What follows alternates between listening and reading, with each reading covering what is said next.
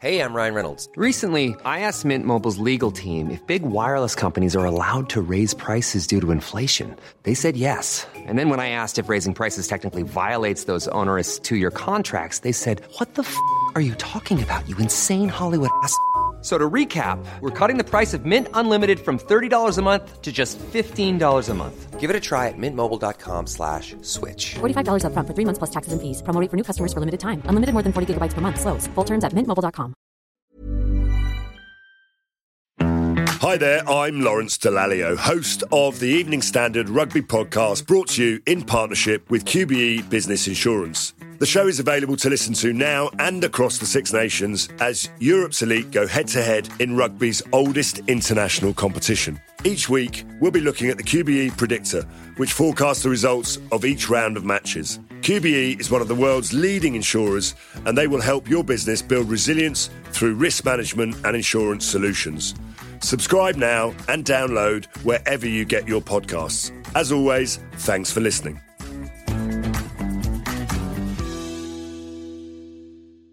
ES Audio.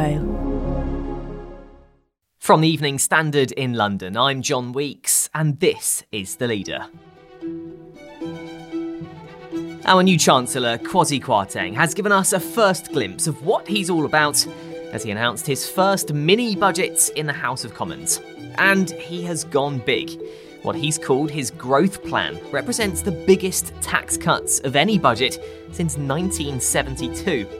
Some of the measures include knocking 1% off the basic rate of income tax from April next year, increasing the level at which home buyers pay stamp duty, axing the national insurance rise, and scrapping the cap on bankers' bonuses. It's a bold step away from the economics of recent Conservative governments who've tried to cut back on borrowing, and the budget announcement itself was met with a sharp drop in the pound to a 37 year low. So, what does this budget mean for the UK? And are these choices by the Chancellor likely to boost our economy?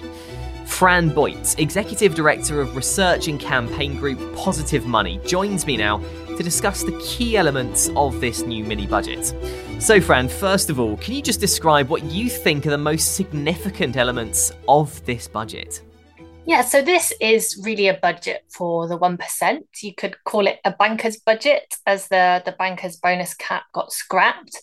Um, and I think it's really significant because it's coming at a time when prices are continuing to rise for most people, and more and more people are struggling. And, and obviously, it's the people on the lowest incomes that are hit the hardest at the moment, which is why it's so jarring to have a government slash taxes for the wealthiest when more and more people are having to choose between heating and eating. But you know, this what we heard today isn't anything new. It's a doubling down on this failed economic model that believes trickle down economics works, that we should let the richest, the bankers, the corporations, you know, keep as much money, their profits, their bonuses, and, and somehow that will trickle down to the rest of us. You know, it hasn't worked, it doesn't work, and it's not going to work this time. And, and we know how this ends. It will be continued stagnant wages, public services in decline, living standards in decline, higher and higher household debt. We're already in a recession. So, this coupled with yesterday's announcement could deepen the recession. You know, we have an oversized city of London and, and an economy reliant on asset price bubbles. So, this could even push us into financial crisis territory. And you mentioned trickle down economics there. Why doesn't trickle down economics work? As I said, trickle down economics relies on this idea that if those with the most money, the 1%, the wealthiest corporations, bankers have have more money, more profits, then that somehow will lead to more spending in the economy or more investment from corporations. Uh, you know, that can benefit the rest of the economy. But we know that doesn't work. We know that the richest tend to save their money when they get more because they just don't need to spend it. And we know that allowing corporations to keep more and more of their profits also doesn't work. Some research by the Institute for Public Policy and Research, IPPR, showed that increases in corporation tax, keeping their profits profits. So cuts to corporation tax doesn't result in investment. And we have some of the lowest levels of investment in the world in the UK. And, you know, now it's pretty much agreed globally that that trickle down doesn't work. And so it really is a minority of people that kind of believe in this economics a lot of the measures in this budget, quite conservative measures based around tax cuts. Is that what's needed for the economy as we head into this recession? Well, we would say absolutely not. What we need is something of the opposite. So, thinking about policies that can actually level up properly, tackle inequality, regional inequality, and also, you know, we need bigger investment in the green transition part of the reason that we're suffering from the international gas price and the inflation we're seeing is because of our over dependence on fossil fuels and their, their volatile prices. So what we we should have seen today is a hike in tax on, on energy, oil and gas companies who are, are set to make billions from the current situation. We should have seen further efforts to stop the energy price cap going up at all in October and even potentially implementing a free basic energy scheme with targeted support for low income households who are bearing the brunt of this crisis and facing a really uncertain winter you know, we should have seen things like public sector workers getting a pay rise. We've had wages stagnant and decline since the Conservatives came to power in 2010, you know, over a decade ago. Things are getting pretty desperate in terms of wages, especially for those low and middle income households.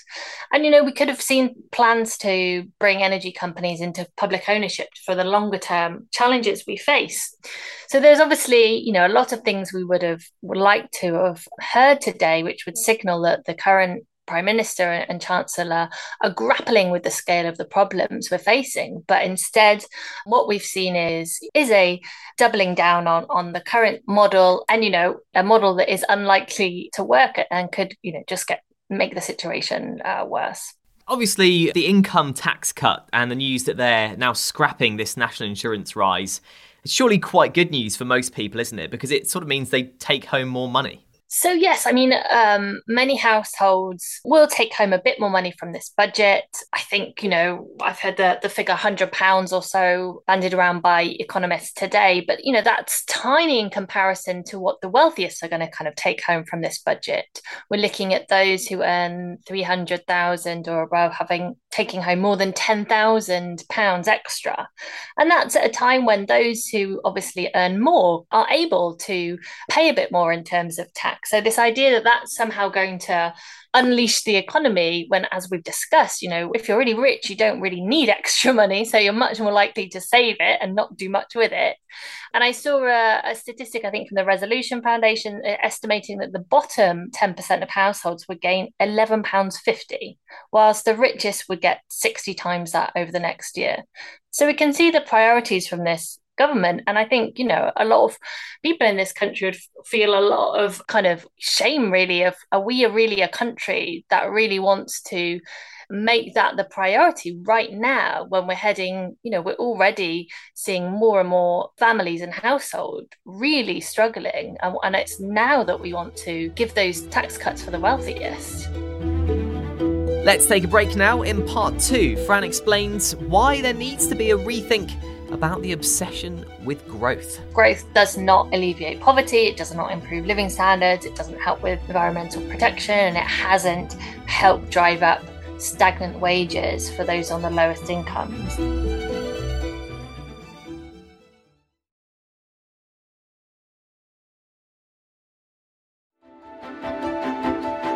And another way of potentially boosting income to the country is the VAT free shopping for overseas visitors. Do you think it will encourage them to spend more here? And will that be a significant amount? I mean, I think that spending from tourists is obviously part of our service economy. It's an important part but I think when we're we're looking at the kind of scale of the challenge, the inflation that's obviously stemming from international fossil fuel and gas prices, when we're looking at the statistics of the millions of people that are really facing insecurity when it when it comes to putting food on the table, it feels like these aren't really meeting the scale of the challenge. And so whilst there, you know, from the budget we've seen today, there can be, you know, small increases in spending here and there from tourists, it doesn't really fit the bill in terms of what we're facing as a country and as a society in terms of inequality, the need to level up, and need to tackle um, the green transition and tackle climate change. You sort of touched there on the the energy companies, and uh, we know Shadow Chancellor Rachel Reeves mentioned earlier today in the Commons. You know, again, this suggestion of using the extra profits from these energy companies to pay for measures that can help people. Why do you think the government hasn't gone down that route?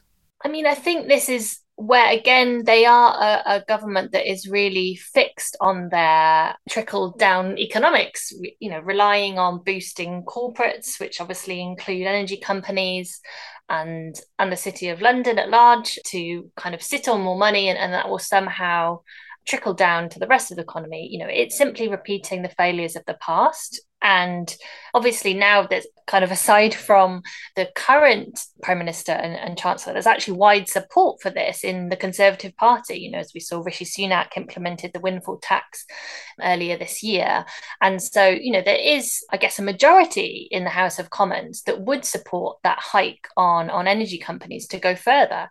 And so, by actually kind of clinging on to this idea that if we let the energy companies have more money, more of their huge nearly 20 billion pound annual profits that will somehow help the energy crisis is you know it's just fantasy economics and, and it and it won't work and you mentioned the support within the Conservative Party for more of a windfall tax. Do you think that could filter through to Liz Truss and Kwasi Kwarteng when it comes to making decisions going forward? I mean, I guess you know what we've what we've had now for a long time. Obviously, it's the it's 12 years since the, the Conservative first came to power um, in coalition.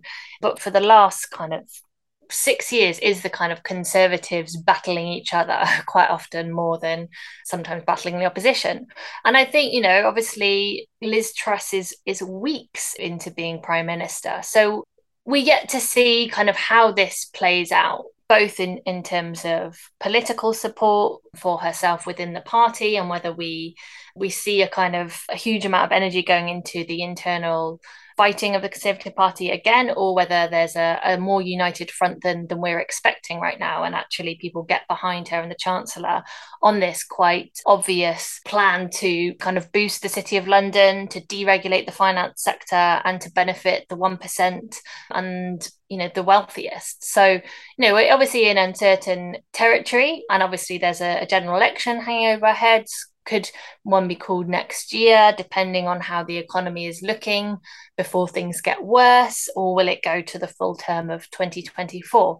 There's obviously a huge amount of uncertainty right now, but you know, Liz Truss isn't doing as poorly as people think in the polls. And so, you know, can she kind of get away with this alongside the Chancellor's budget today? And, you know, we'll have to see how things play out in this, what looks to be a difficult winter for many probably one of the most telling responses, really, to the mini budget this morning was the fact that the pound sank to a fresh 37 year low.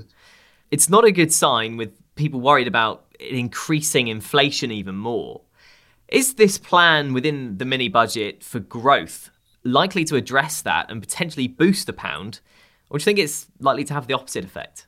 Well, I think, you know, what we can see from the international markets, there's very little confidence in today's budget from the Chancellor. And, you know, again, we're seeing the Bank of England and, and Treasury to an extent pulling in in different directions. I mean, we opposed the interest rate hike yesterday because we don't think it's the right time at a time when we have increasing numbers of houses facing insolvency. And we know the main driver of inflation is our overdependence on fossil fuels is is their volatile pricing.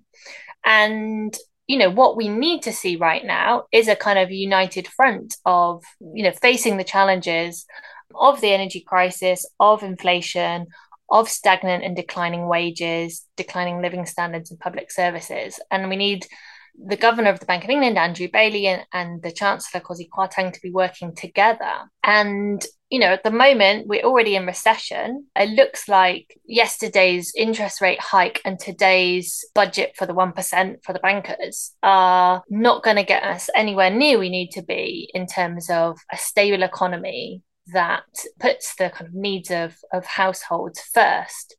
So, you know, it's not a great outlook for the UK, but again, it, it kind of depends on the speed of things and how things change. And I think the other part of this conversation is this idea that growth is somehow going to benefit people. You know, I think that's something that we've worked on a lot of positive money to dismantle because actually when you look at GDP growth in different countries across the world then there's not evidence that it really does alleviate poverty that it does increase living standards or that it does help with environmental protection. In fact it, it often does the opposite. So you know with liz truss saying that um, that growth is more important than inequality, we have to ask the question well, growth for who? And you talk about growth there, Fran, and it does seem that growth has been the sort of ultimate target in economics forever, despite it not always leading to positive outcomes. Do you think it's time for a bit of a shake up in economics around this idea of growth? Absolutely. I, I, mean, I think there's a huge problem in targeting GDP growth. As I said, growth does not alleviate poverty, it does not improve living standards, it doesn't help with environmental protection, and it hasn't helped drive up stagnant wages for those on the lowest incomes in this country. So, what we need to be talking about is what matters to us we did a poll during the pandemic that asked people whether they would prefer the government to focus on growth, GDP growth, or on health and well-being. And you know, quite overwhelmingly, people said health and well-being because that's what matters more to people. And so, by chasing growth, we just totally miss what actually matters in life, and that's what you know economics should be doing. And we've been part of the kind of new economics movement, I guess, since the financial crash in 2008, which has challenged the, the economic orthodoxy, which says, you know, markets know best, we should chase GDP growth, banking kind of can be unleashed to do what it wants. We don't need to look to kind of hold it to account. And it's been a really slow process. It's slow progress. But you know we can see much wider conversation happening now than 10 years ago i think. And that's partly because things have gotten worse and worse and worse. Um, and you know from today's announcements and the kind of global um, uncertainty of, of different shocks to the economic system then you know i think we're seeing more and more that our governments and central banks are just out of tools they're using the um, the models of the past, which are the failures of the past, to try and deal with today's challenges. And I think, you know, the kind of relentless pursuit of growth and, and the growthism discussion is is really central to that. And we really want to move it away from that and to what really matters, as I said, you know, living standards, health and well-being, education, chasing GDP growth won't improve those things. There's more on the government's mini budget online at standard.co.uk. That's the leader. Thanks for listening. We're back on Monday afternoon at 4 o'clock.